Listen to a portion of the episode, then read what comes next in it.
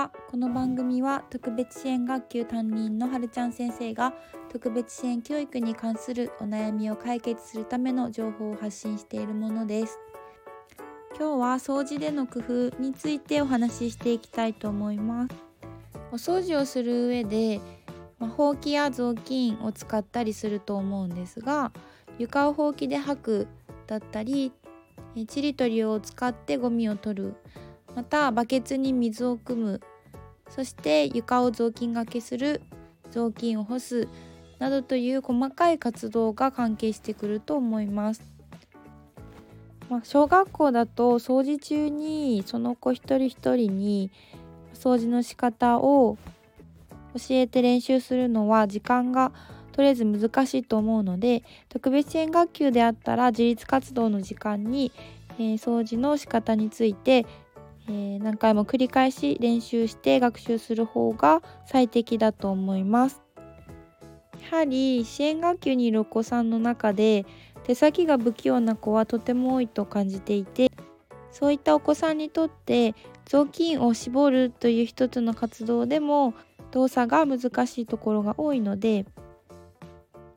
雑巾の折りたたみ方や手の握り方そして肘を伸ばして絞るという動作までの一つ一つの具体的な動きを何回もトレーニングする必要があります。そして意外と細かいところなんですが雑巾の分厚さにも着目してその子に合ったものを用意してあげるといいと思います。そして床を雑巾がけする際には子供の手の大きさに合わせた手形を雑巾にマジックで書くことによって手をどのように置いて雑巾がけすればよいかが視覚的に分かりやすくなります。そして使い終わった雑巾干す時にも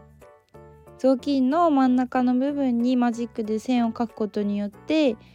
えー、雑巾を干す時の棒にきれいにその線に合わせて子供が進んで干せるようになります。なかなかそれも難しいお子さんに対しては洗濯ばさみで雑巾を止めれるような形態にしてあげることで進んで後片付けができるお子さんが増えると思います。またバケツに水を汲むという一つの活動だけでもここまで入れるというラインを、まあ、テープやマジックなどでしっかり示してあげることで掃除が苦手なお子さんでも活躍できる場面が増え役割を与えることができると思いますこの他にも水道掃除であったりトイレ掃除であったりモップがけや外掃除など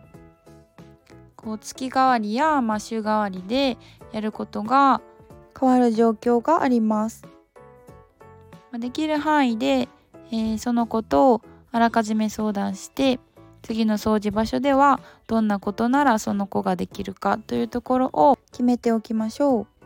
事前に掃除場所の担当の先生と相談してその子の役割を決めておくことで安心して取り組める環境を設定しておきます。ということで今日は掃除での工夫についてお話をしてきました。今回もご視聴ありがとうございました。また来週お会いしましょう。